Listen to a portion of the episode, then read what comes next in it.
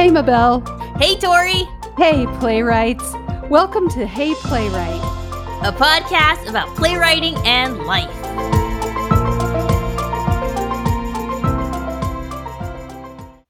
Hey, Mabel. Hey, Tori. Wow, it's been a a long December and many other months. when did we break? Oh, was it uh, July? I don't even remember. Oh, I was thinking in terms of just not being able to go in person to see shows and that sort of thing. Uh, but yeah, you were going. It, you were going with the poetic along December. I. I hear yeah. you. Well, I was also referencing Counting Crows. Counting Crows. I couldn't help it. I was about to start singing, but I was like, maybe that's maybe you're going with something else. That no, no, no. But I was just uh, thinking in terms of wow, I did see them play recently, and when he sang that song, it had so much more meaning yeah, I went I last Wednesday night. Think, mm-hmm. I didn't know that you went to see Counting Crows. Oh my gosh, every time they come to town, we go. And sometimes we even fly other places to see them. Where did they play? Uh, SDSU, the open air theater right there. Oh my mm-hmm. gosh. Mm-hmm. I it was, did not know that. It was real. It was so lovely. And I have to say, Adam Duritz, the lead singer, just really was so grateful. Like it felt very emotional, you know, Aww. because they're starting to have live audiences again and and as with everybody, it's like being able to see live theater, live music, to have a, a cup of coffee, you know, do things that we didn't even think twice about before. Well, now you yeah. do. Yeah, when he sang that song, getting back to to my point, it just felt it felt like the weight of it was uh, more substantial than it ever wow. had been. So I feel that we are um, we are starting to get to a place where we can see live theater, and that's exciting. And boy, this playwright that we have on the podcast today, I sure do hope that we are able to see his play that we're going to talk about Yes. I can't remember the last time I was as excited about a play like from reading the script. Just reading the script and and I read the play not really knowing a whole lot about it, but knowing his work because because mm-hmm. he was a part he is now part of he was a part of the hey playwright universe um, right. and now he's even more so um, but i i just i i cannot stop thinking about this play it's been it's been a bit since we've read it and I, and I've read plays since, and I've seen plays since, um, and I just it still stays with me, and I I want this play to come to San Diego. Oh, um, but but in the meantime, um, we will make do with Seattle, and we'll we're going to hear this wonderful interview with Christian, and we will learn more about that.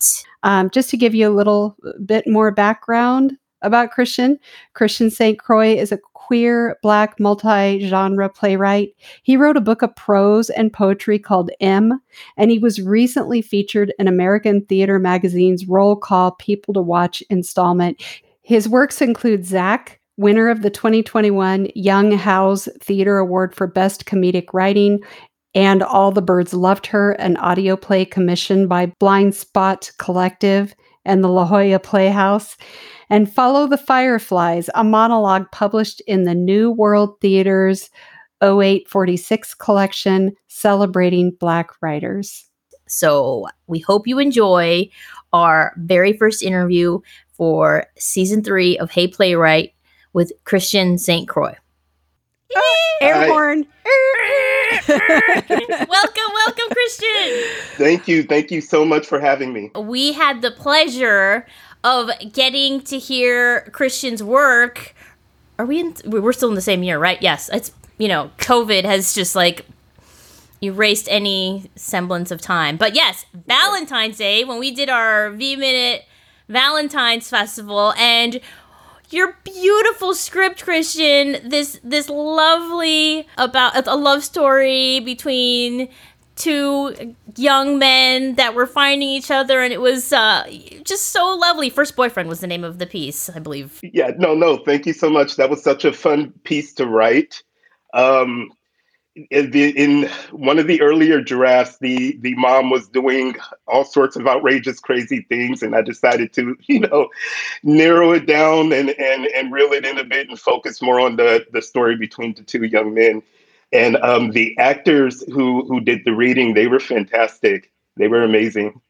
Oh. Well, as we like to say, it starts with the words, right? It started with your script, and um, yes, they did a lovely job. But boy, your your script was just beautiful and touching, and you know, I know I'm speaking for myself, but I think uh, that everybody watching that play, listening to that play, you know, you're reminded of of your first love, of what that felt like, and then all the outside forces that try to get in the way of right, you connecting, right? right?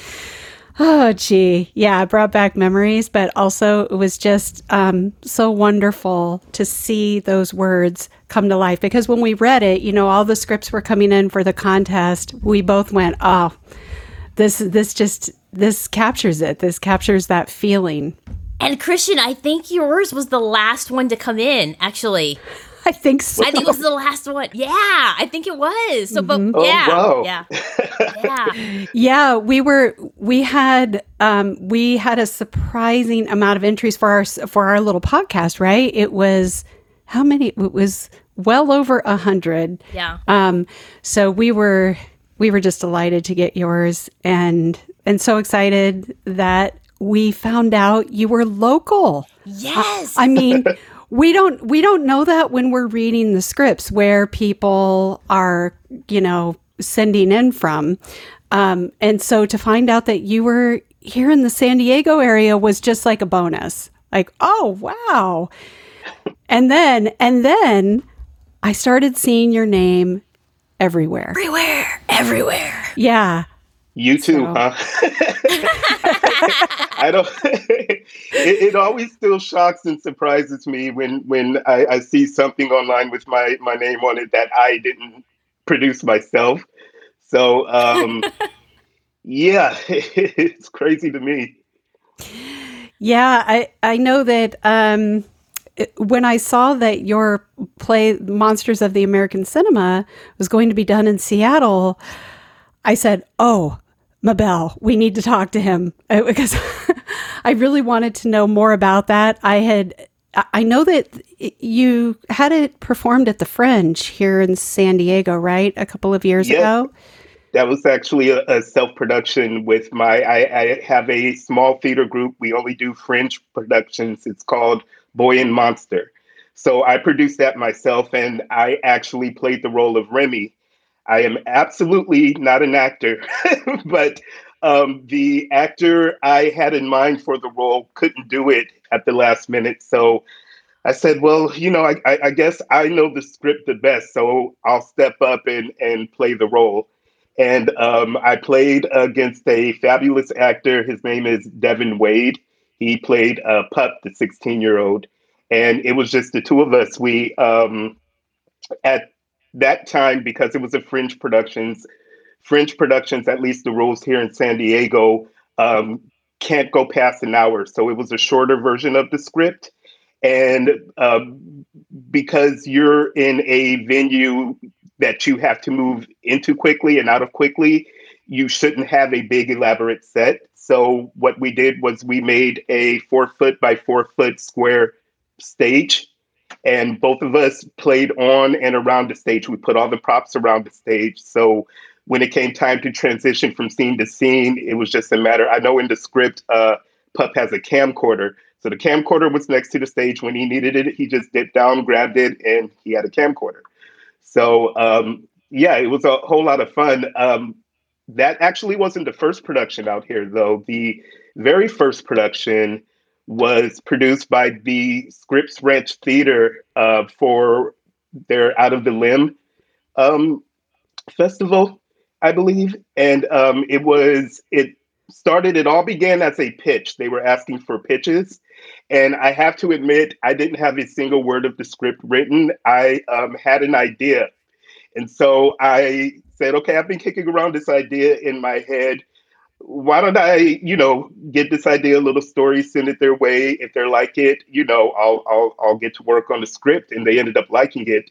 Um, and I believe they gave us a month to produce a script. And so the earliest version of um, Monsters of the American Cinema was uh, power written in a month um, based off of this pitch. And um, they ended up selecting the script. It was one of three chosen, and uh, they produced it. It was directed by James P. Darvas, who works with the Onstage Playhouse. And um, it starred, I want to say, Aaron Lugo. I hope I'm pronouncing his last name correctly. And John Wells Jr. or John Wells uh, the third played Remy. Um, so yeah, that's it's Monsters of the American Cinema um, was born here in San Diego and began here in San Diego. And there are all these fabulous references to San Diego. So, um, mm-hmm. listening audience, uh, uh if you have not read it, we we highly suggest that. Well, you're going to have to fly out to Seattle to see it. Is what's going to happen. so, but that. Um, we were curious how you realized in that Fringe production some of the uh, scarier effects that happen in the play. Where there's a moment where Remy is pulled off the the stage, right?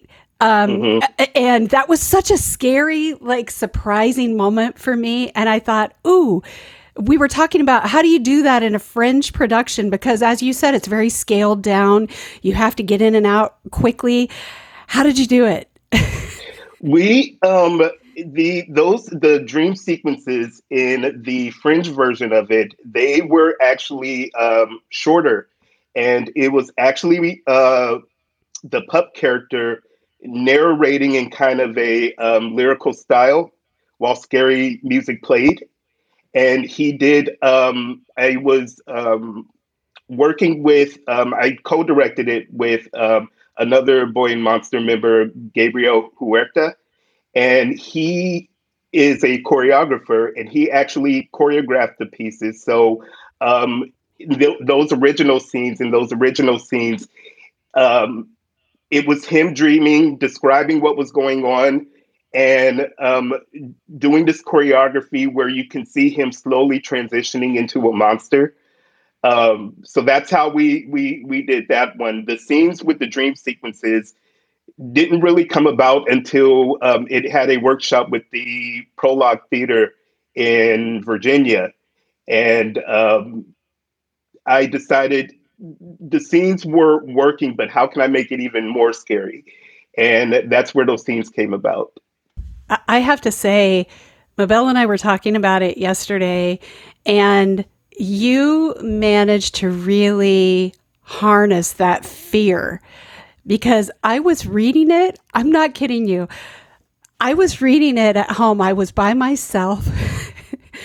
and it was darker in my house and I started to get really scared. I was nervous. it was like and you know, it's I think that's challenging to do for theater, or I haven't seen a lot of that on the stage. Of course, you see it in movies, but as I was reading it, I was really nervous. I was starting to get scared. I was scared for those characters. Mm-hmm. And boy, boy, that moment, that moment when Remy says he thinks you're dead, I was like, oh, what just happened? I mean, I cried. It just, I, I felt every emotion I could possibly feel reading the script and then and it was me just imagining how it would play out oh yeah thank you thank you thank, thank, you for that thank journey you. yeah it, it, it um uh, terrifying as it was for you I, I i wanted it to be really terrifying for pup too and that's um i'm glad i was able to capture that to um give a glimpse of what's inside of his head and and and how he thinks and and um, this monster he's he's totally created, um, which is always kind of been there for him and and and you know because he it, it used to come about when he was younger and just him wrestling with that and and with all of the things teenagers wrestle with it was um it, it's it's going to be the wrong word but it was actually fun to write um the dream sequences to to figure out certain areas that that pup would be able to express. I was also super impressed by how you covered so many subjects that are important that are that are timely. I mean, you know, there there was guns and uh, teenage the, the, the things that teenagers are going through with love. There was um, d- addiction, um, mm-hmm. the, the racism. Like, oh, oh my gosh, I. I was just and and I didn't feel like it was like a brush by on anything. It sat with me you know? I i didn't want the script to end when it end. I felt that i felt that oh man i just i really want to still live with these characters. I want to know that they're okay and what's going to happen. So yeah yes. um, I, I i originally did have a scene that kind of wrapped things up and i didn't like it. I um hmm. wanted to leave it open. I wanted to leave it with a, a sense of hope. And you know knowing the characters um, they're they're going to wrap things up and things are going to be fine. But you know i wanted it to sit in um, with just a sense of hope and not give it a clear you know wrapped bow on it ending. When people hear the premise of the play they automatically believe it's going to be a play that that deals with racism or it's, is totally you know about racism they see the setup the um, black man, the white kid, and um, it was always it's always been really important to me that um, people know that these two characters actually their situation actually exists. There, I I took the inspiration. There are black parents of adopted white children, um, and I actually had to research some um, to just to make sure I, I, I was doing it right. Um, and one is uh, Peter Peter Mutabazi, and um, he he adopted a white son. Another one um, I follow is uh, Kia Jones Baldwin, and uh, she adopted a white son. And they talk a lot about um, how they go through the world with these adopted white children, and and some of the things that are said to them and and some of the things they have to talk about and maneuver. So all of the rest of the subjects the addiction and and it's just these two characters as they sit in the world as it is how they you know would deal with it in the world as they as it is so. Well it feel it felt very much to me like a love story as well you know the mm-hmm. love of this of this father to this son you know it mm-hmm. it felt that's that's what it felt like to me at the end of the day it's like this this bond you know and the stretch of the of that and uh, all of the the turmoil and the things that try to come to break that bond but mm-hmm. oh god yeah Yeah, it's it's interesting because I I hadn't even considered that until you just mentioned it right now.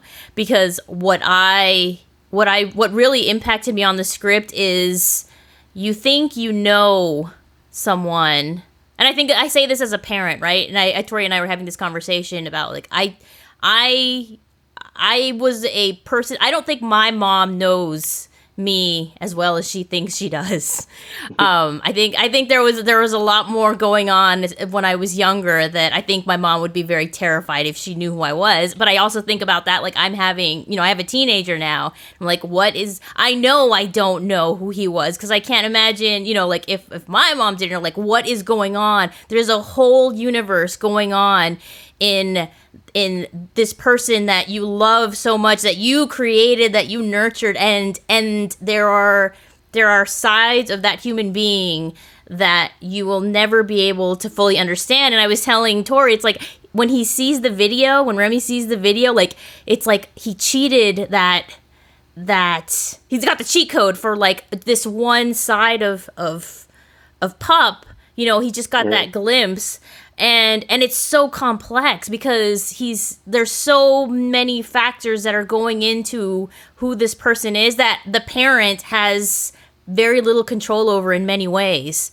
you know and mm-hmm. I, I that just struck me as because I guess like for me, I it's it's always interesting the the parent child relationship and, and any story is always really fascinating to me. So that really spoke to me and I but I love the relationship and I and I did feel that the end even though it wasn't tied in a, in a neat bow I felt mm-hmm. very very hopeful at the end mm-hmm. like like Remy's got this he's mm-hmm. he's he's they're they're gonna work it was just so beautiful like I just loved uh, I, I just love their relationship in all of its complexities. I loved their relationship so much, and I and I felt and I got the sense that it's to be okay. It's not going to be a flat road ahead, but it's it's going to be okay.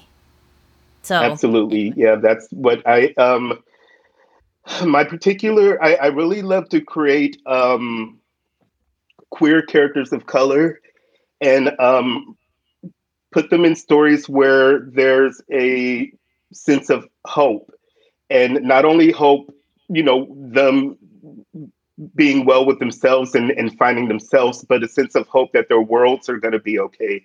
I, I see a lot of stories that um, give the character closure by by by having him you know uh, start loving himself in the end but the world is still going to be um, hateful and terrifying and and I, I just want to, um, yeah, give queer people of color, especially working class queer people of color, a sense of hope. And so that's my goal. That's what I was trying to do with the ending there.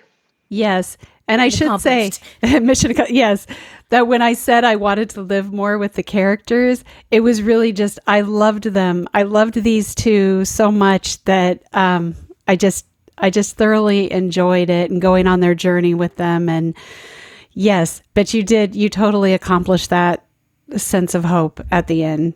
Um, Thank you. you mentioned you mentioned about having working class characters as your main characters. So one thing that was fun for me to read as a person who lives in San Diego is that it's set in the backdrop of the drive-in in Santee, which you know I live over in that area.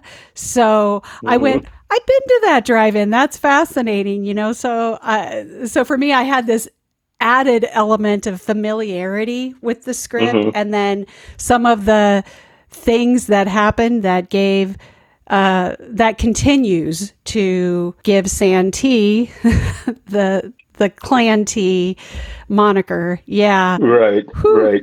It's like it's like you think that um, oh, maybe things have changed, you know, things are maybe getting better. And then something happens like what happened with the person going in with the the, the swastika hood. mask and the hood and and then suddenly Santee's on the national news. yeah. like, oh my god. Yeah. So then you like, caught really? the first story that that Remy told was was based on that incident. I gave it a little mm-hmm. flair, you know, but yes, yeah, based on that incident.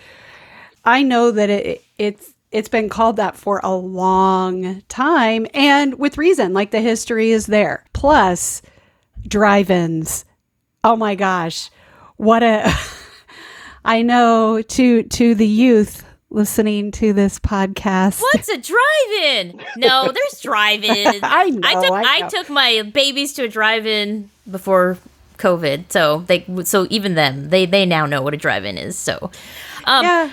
but I have a question about the drive-in because so ArtsWest Playhouse is going to be doing the premiere.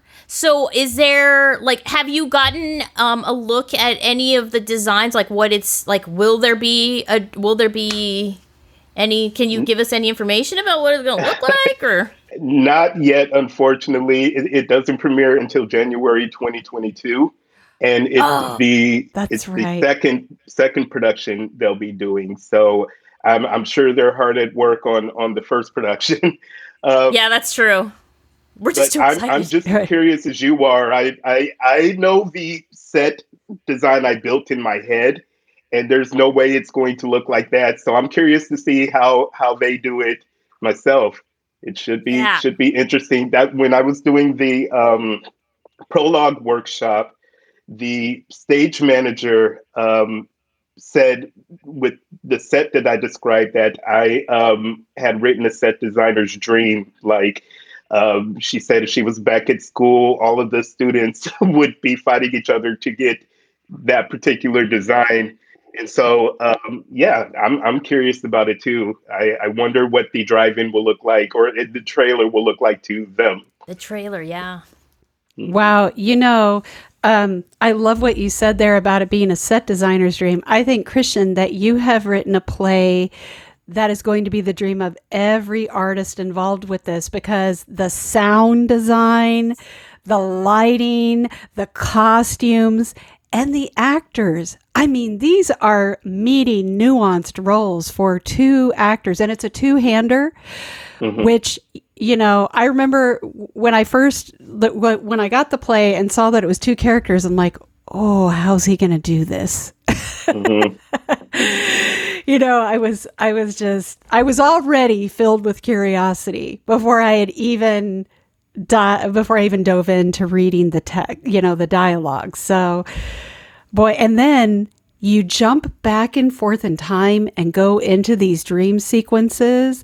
Um, mm-hmm. Did did you start off writing it like that, or how did you map it out for yourself as you were writing so that you could keep track of what was happening? What I did was I made a list of the the points of their story um, in uh, it, it, was a linear list. Like this is what happened then, and it was important to do that because I needed to. And it actually, if it to let you know something that changed originally, um, when Remy opens and he talks about where he met Brian Pup's father, it was originally at a Prop Eight rally, but um, oh. as um, the you know a year or two went by there was no way Pup could be 16 and Remy could be this age and Prop 8. They would have met at a Prop 8 rally.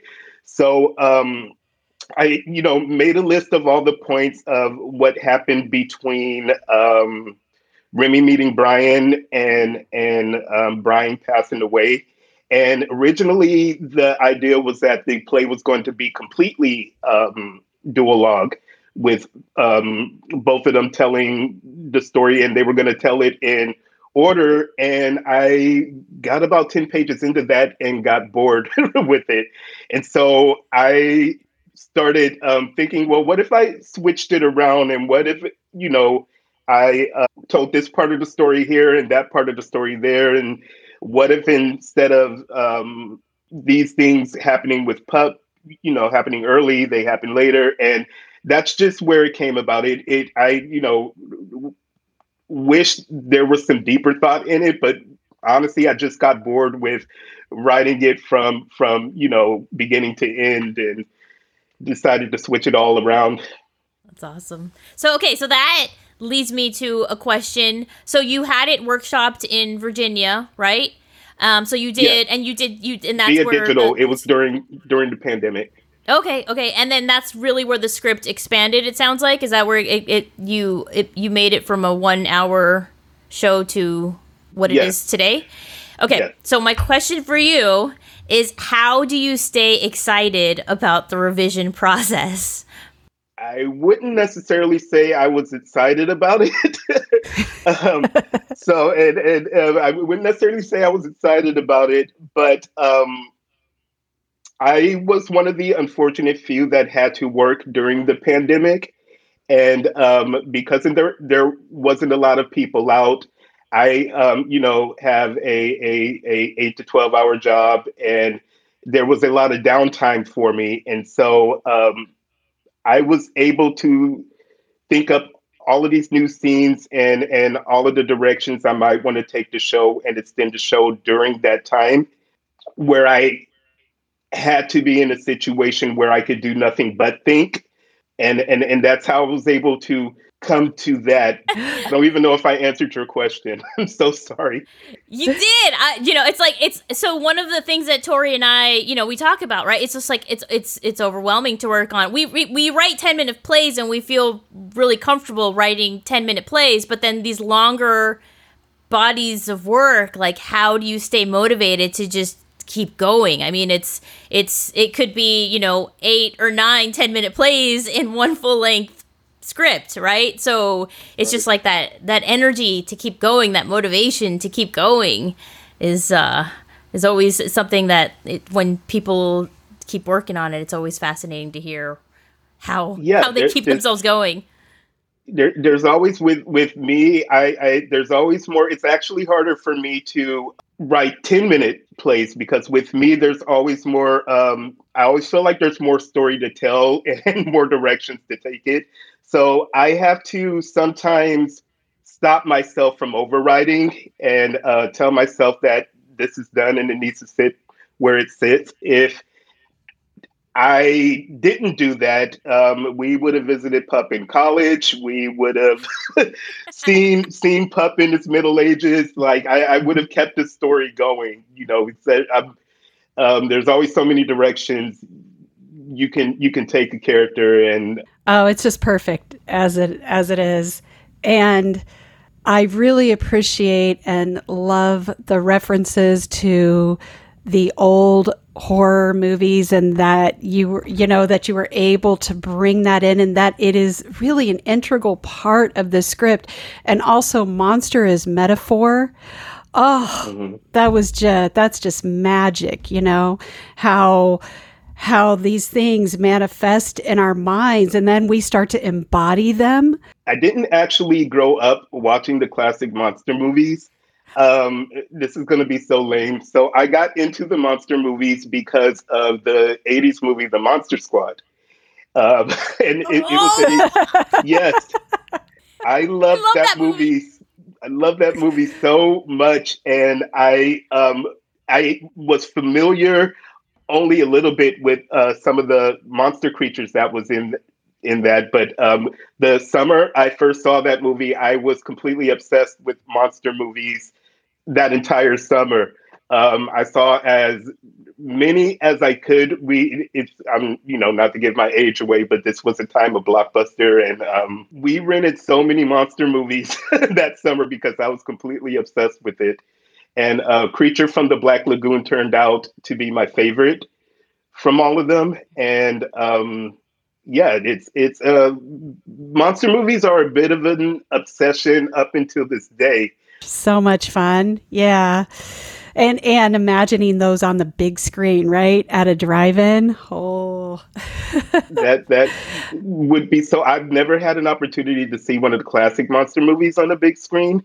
I think the the oldest movie I've seen on the big screen, uh, other than Rocky Horror, of course, is uh, um, The Lost Boys. I, I think the oh, Cinema. My gosh! Yes, in cinema in in Kensington, um, they did a showing of The Lost Boys.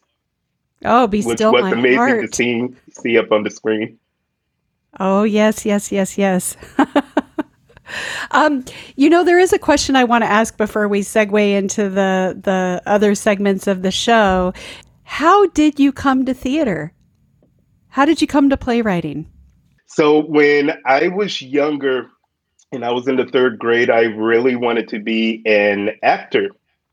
And I'm in the third grade, so I'm, I'm sitting there, I'm wondering, how am I going to become an actor? Duh, I'll just write my own movies. so um, that's what um, got me into writing. And, and I've always written and um, up until high school, and, and, mostly just short stories, things like that. I abandoned my dream of becoming an actor and said, okay, I'm just going to write a bunch of short stories.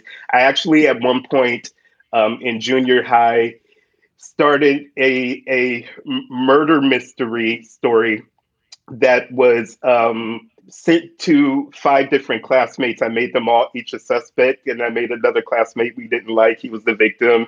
And every week um, I would write down these stories and we would, you know, pass them uh, amongst each other. And um, so that's how I got into the writing side of it. And then in high school, I saw they did a production of The Outsiders, um, the S.E. Hinton book. And mm-hmm. I had known the movie. I didn't even know there was a play version available. I very, knew very little about plays. And so I went to see this production and I completely fell in love with it. I could, I, I love that I was watching these um, actors talk live. I love that they were classmates, but they were totally different on stage than I than I knew them in the classroom. I loved the lighting changes and and some of the fight choreography and I thought I really want to do that. I really want to write like my own play. I didn't have the opportunity to explore drama in high school. So in community college, I'm going through the list of all of these classes and they have all of these amazing like theater classes. I said, okay, I'm going to try these this theater class. I don't want to be an actor anymore, but I want to know more about theater and what it's all about. And so that's what I ended up doing. Um, and I ended up enjoying it. It was never something I took seriously. It was always just for the class. Anyways, some way, somehow, I don't know how, I ended up running for and and being elected as the theater club president. And so one of the one of the things I had noticed about theater is that um, the stuff that was considered good theater or great theater always centered people who weren't like me. And that's either white or straight or um, in the middle class. I, I, had a very lower class background or, or even even rich, and these were considered the, the great works. And so I, at the time, had started doing some research on different types of works or different types of plays that don't um, that I wasn't being introduced to in class. And so when I was elected theater club president, I made it my mission to introduce these works to um, my classmates and let them know, hey, there's this play that that totally has a black cast and it's it's not quite fences or a raisin in the sun, but it's still, you know, a black show. And here's all of these amazing plays that center queer people. And and and so um yeah that's where it came about. And and, and through the theater arts club we did a show every year called the end of the year show. And um that was where all the students got together and um, they could either perform a scene from a play that was already written they could sing a song it was kind of like a, a talent show and I noticed um, the theater club before ran it like a talent show. And so one year, with the year that I became theater club president, I thought, wouldn't it be cool to do this idea, but to wrap it in a in a story? And so um, I wrote a show about a group of a group of um, college students who were thinking up different ideas for the end of the year show. And through that wraparound story, one would come forward with an idea and then perform their work. And um, people liked that idea so much that um, the students all got together and asked me to write them an original play. And um, I did. It was called Denim, and it was about a um, a ex a former professional surfer who uh, ran an auto garage in LA, and his ex wife, who runs a small time uh, local record hip hop record label, and um, because of conditions in their particular divorce, she still has partial ownership of the auto shop. So they lose a venue where they were going to have this hip hop show.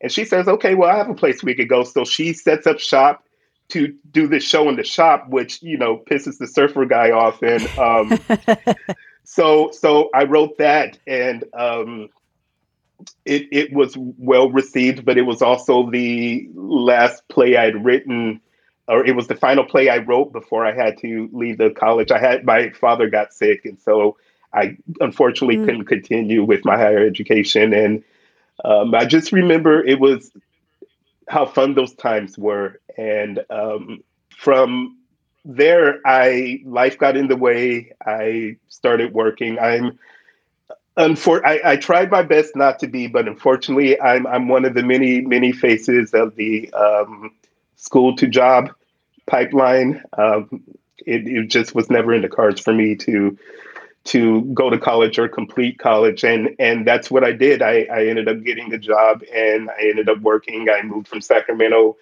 here to san diego and i just been working and i heard about the san diego fringe festival and i read more into it, I learned that you got to produce your own shows and you got to, and it reminded me so much of those days back in the Theater Arts Club.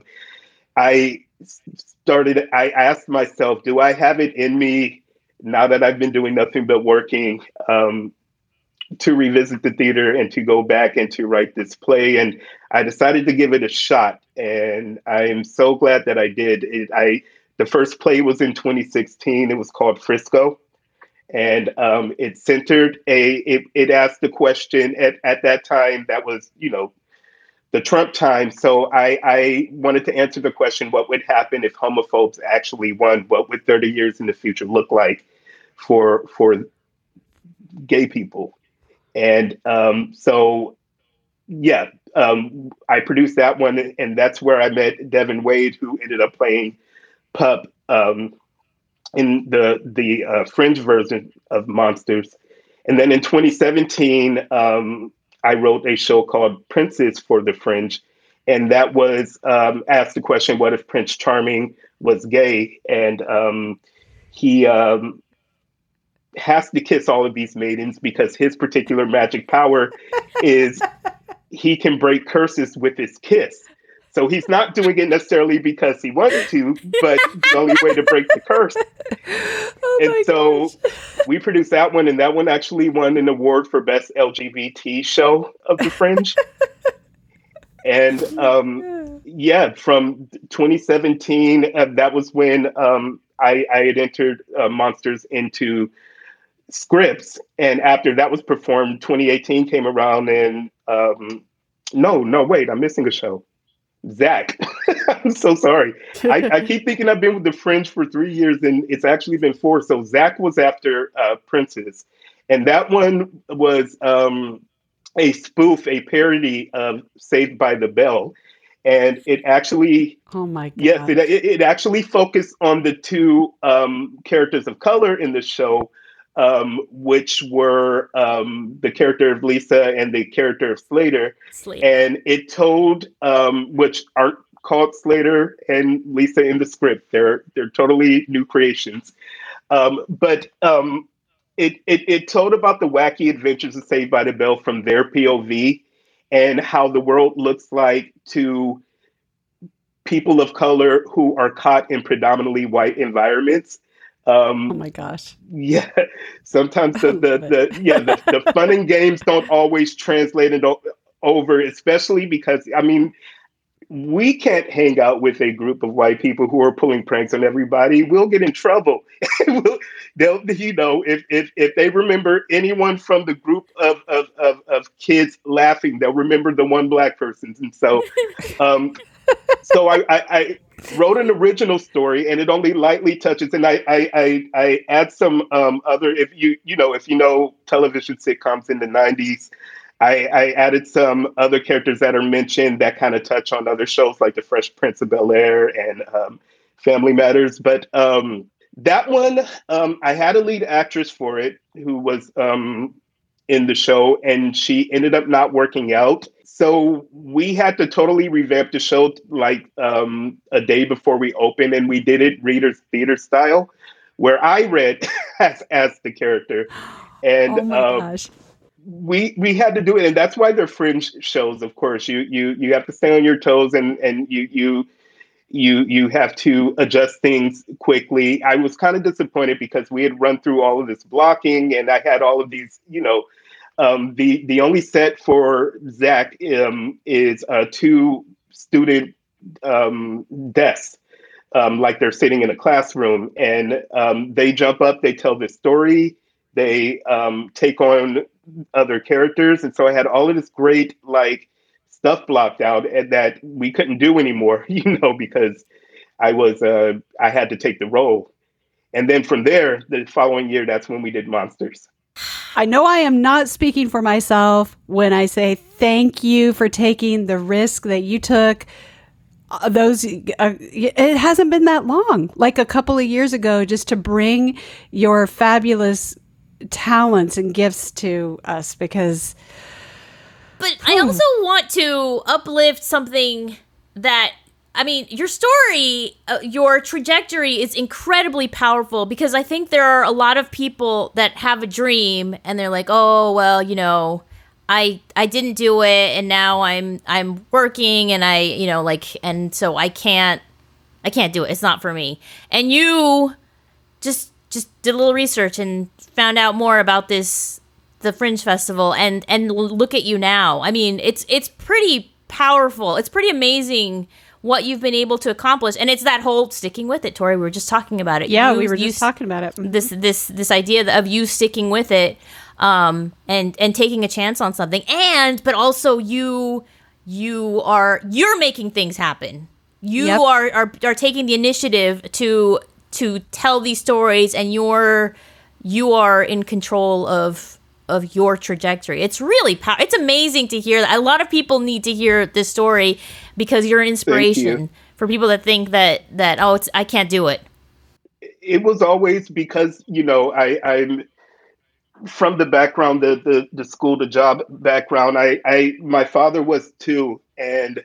Um, I watched him. Um, that's all he did every day was he he just worked mm-hmm. and worked and he had the most amazing singing voice. And I think in another life, he probably would have pursued it, but he, he never did. He um, worked all of his life. And I saw myself heading in that direction. It, it if I don't do things impulsively, I won't do them at all.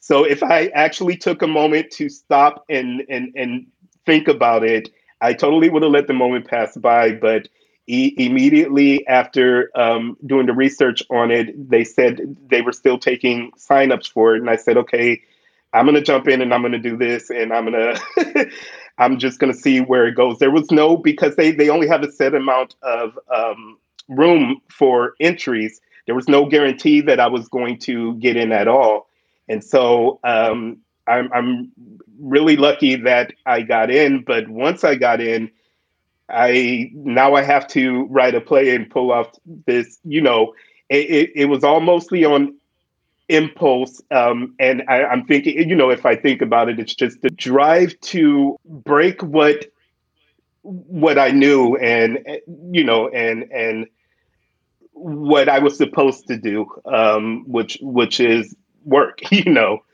um, and right. and and pursue something different. You know. I'm so glad that that you carved out time to spend with us and have this conversation. Oh, thank you yeah. so much for having me. I, I, as I've told you before, I'm I, I'm a, better at writing things down than I am speaking out loud. so, um, um, but it, it it was another opportunity where I told myself if I settle with what I normally do, which which which you know, I I wanted to to push myself to you know to speak and and you guys gave me the an amazing opportunity to and so i'm really grateful thank you but now we're to our goofy. yes, now to, to, change up the vibe. Yes. Okay. So I'm going to do our asking for a friend, which is our, our our segment that where we ask provocative questions to our guests. All right. So we talked about monsters today. So Christian, if you could have a nice dinner with any monster of American cinema without the risk of any harm so you will be safe during this nice dinner. Uh, who would it be and why? Hmm, that is a very good question. Well, I'd probably prefer to dine with a monster that wouldn't have me for dinner, or I. um, oh, that's such a weird question. Okay, so um, well, I mean, if I'm looking for conversation, I can't choose the the monsters who are nonverbal. But then if I choose the verbal monsters like like Dracula, he's gonna want me for dinner too, but he can't hurt me. So hurt you. I'm going to go with Frankenstein, but the classic movie version of Frankenstein. Everyone knows the the novel version and is is actually not as sweet and gentle as the as the film version. Um, I'm gonna go with with with him. Um, he was semi-verbal, and he was really sweet. It was actually the the the humans who were horrible to him. Um, Mm. yeah, I'm gonna I'm gonna go with Frankenstein. I don't quite remember. He he didn't eat human people, so we can both enjoy like a plate of spaghetti and meatballs. So okay, yeah, final answer, Frankenstein. That yeah, because that was going to be the final or the follow up question, right? Tori is like, well, what would you eat? so Yeah. spaghetti meatballs sounds. Okay. so- okay, Okay. I like that. And oh, and so okay, so why so why Frankenstein? Why what? Why what? Frank? Is it? I, what? Why? Why would you choose Frank? So it, it's it's Frankenstein's monster, or does he go by Frankenstein? Because it's, It- it's in the book, it's Frankenstein's Frankenstein's monster, but- monster, Yeah, right? people can So conflate all- the two. So, um, Okay. hmm I think he would be really interesting to talk to. And I also think he would be a really sweet dinner mate. Um, I think Dracula, the other monsters, if going down the line, I think Dracula would play try to play too many mind games. I think the Wolfman, Uh. I think his his um, eating habits would be atrocious. um, I don't even want to know what what the gill man who's the creature from the black lagoon i don't even want to know what he eats or how he eats it um, but uh, frankenstein i think he's doable i think we we can um, get him into a seat i think we can get him to use a, a knife and a fork um, and Bib. he'll he'll give some really sweet conversation so yeah that's why i'm going with him All right. did i miss Alright. the monster the mummy the mummy do mummies eat that is a good question That's a good question. Yeah. Okay, unrelated, but it just reminded me of something. My kid asked a really fascinating question. Um, do zombies poop? Oh. That is a good question. Just something, just something to I think mean, it depends on if they still have their organs. yeah, because because you know, 'cause- zombies eat, right? Right, right. Mhm. Zombies eat. So how does like do they like when is the tank full and and I was like maybe they just don't have like the the control of their so maybe they're just Maybe it just mess. goes all the yeah, way through. Yeah, yeah, yeah. Yeah. That's Right. gross. Okay. All right. I have another Sorry question. to- Would would Frankenstein's monster and the mummy would they be considered zombies? They are technically reanimated. They They they, were dead, right? They were uh-huh. dead. Yeah. I've never thought of zombie as a category with subcategories. That's fascinating. Oh, I feel a new script coming on. Oh, fascinating. That is a huh. Mm-hmm. The world. All right. The, yeah. Like I said, these are provocative questions and they lead to more provocative questions. Fabulous. All right. Well, thank you. Thank you for that. And you know, and and uh Frankenstein's monster, doesn't he have a doesn't he dress in a sport coat normally? Like so he'd be right? Or is that does he have it in the movie? I- Is he in, a, in I the nice coat? so. Yeah. I, I, no? Tori? Or am I thinking of Herman Munster? Am You I- might be thinking of Herman Munster. Okay. I well. loved that show. I love that show. Yeah. the Munsters. That's a great show. Um, okay. So, uh, now we are going to invite you to give our listeners a writing prompt because we always like to to leave people with something to do so there are no excuses to get to work. So, do you have a writing prompt for us? I do.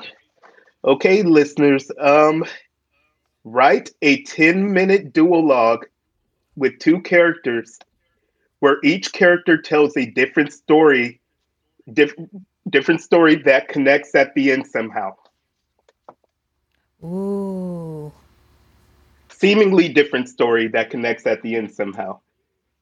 Um, let me tell you my, my inspiration for that. You know, other than the obvious, I use it with um, with Monsters has a duologue device, but I was trolling through YouTube this morning and just going through various stories, and I came across one where there was a a, uh retired police officer who had been pulled over by a younger police officer, and they're making small talk, you know, um, while he's checking the license and registration, and they both discover they live in the same neighborhood. Um, and the retired cop is telling him, "Yeah, I remember this neighborhood so clearly, the street specifically, because I delivered a baby in that house over there." And the cop says, "That house." It turns out the cop that had, the younger cop that had pulled him over was the baby he had delivered all of those years ago. And yeah, it, it it's wow. amazing. I'll totally send you the, the link to the story um, after this. But um, so I was thinking, you know, if both of them were telling this story, the the retired police officer telling the story of being pulled over, and the the younger police, or maybe the younger police officer telling the story of pulling someone over, and the the retired officer telling the story of delivering the baby. How if they told the story, it would have to connect at the end with them coming to you know this stop, and so that inspired the prompt. oh, that's wow. fabulous! Yeah, yeah. Ooh, I love that. Yeah, and it's got that wonderful element of surprise. D- did he get a ticket? did he let him? I, I, did he just I, let him go with a warning?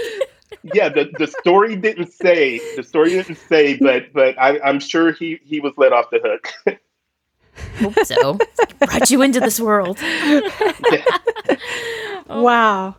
Thank you for that. You know, I I was thinking Eh, we talked about how 10 minute plays that's especially that's my jam. So i love this prompt and i accept your challenge christian. Oh, great. I'm gonna do it. Am i gonna get to am i gonna get to see the script? I'm gonna get to read it? Oh, be, yeah. be careful what you ask for. I was going to say, don't ask. Suddenly your inbox is going to be flooded with 10 minute plays from me. yeah. Well, that is I, awesome. I'd love to see what you come up with. So, challenge accepted. Okay. yes. Official ask. Great. Oh, Christian, this has been such a wonderful conversation. Um, Tori and I were literally talking yesterday about how we are going to travel to Seattle um, in January to go see your play. Like we're, I, well, I said I, I said I was going, and then Tori suddenly invited herself on, on the trip. yes, I did. so that's yeah. our that's our that's our new goals. Are our um, for Hey Playwright is we are starting to venture out and go see plays together. But what a wonderful way for things to come full circle for us by supporting the artists who come onto the podcast and share time with us. So, well, thank you. It's it's very much appreciated. I, I think I might have forgotten to mention this, but in in in case um, traveling to Seattle, ends up being too much of a feat. I, I believe that ArtsWest Playhouse are offering hybrid um, performances. They're doing both a digital version and and ah. um, pro- uh, producing it live. Um, and uh, mostly know, for, for for people. And they made the decision, I believe, before we knew exactly what was going to happen with the pandemic, and just um, mm-hmm. for people who don't necessarily feel comfortable with with going out to live theater yet. They're they're doing this hybrid season. Um, or or who can't like it can get kind of pricey.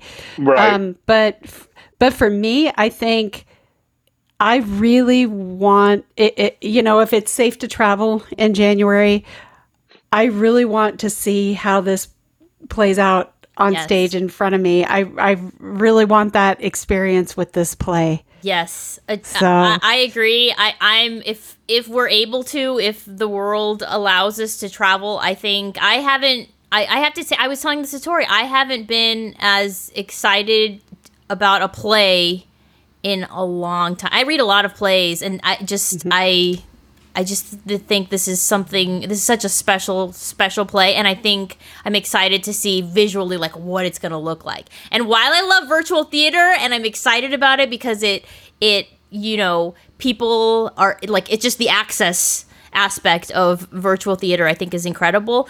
Um, if if I can go, I'm gonna assume that I can go. Like mm-hmm. assume the world is. I'm gonna go because I I just think that this is this is the kind of work that I want to support. So Well, thank yeah. you. Thank you both so much. Me too. I was gonna say, and Tori does too. I, I speak for her when I say that. yeah, no, for sure. Thank you so much for sharing space with us today, Christian. We enjoyed this conversation so very much, and we look forward to continuing to see your work realized on stages around the world. So, thank you. Thank you. Thank you so much for having me. Tori, I am obsessed with this play. I am obsessed with him. I'm obsessed with all that he is accomplishing. I just Hey Christian, you've been warned. Yeah. oh gosh. Tori and I get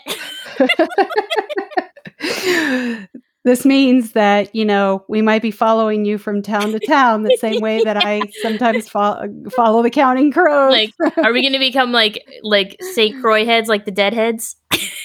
oh my gosh, for sure! I, I totally would do that. Christian is amazing, and if you if you want to learn more about him, please go to his website. There's a link to it at heyplaywright.com. So if you have an opportunity to see one of his plays, do it. Do it. Do it.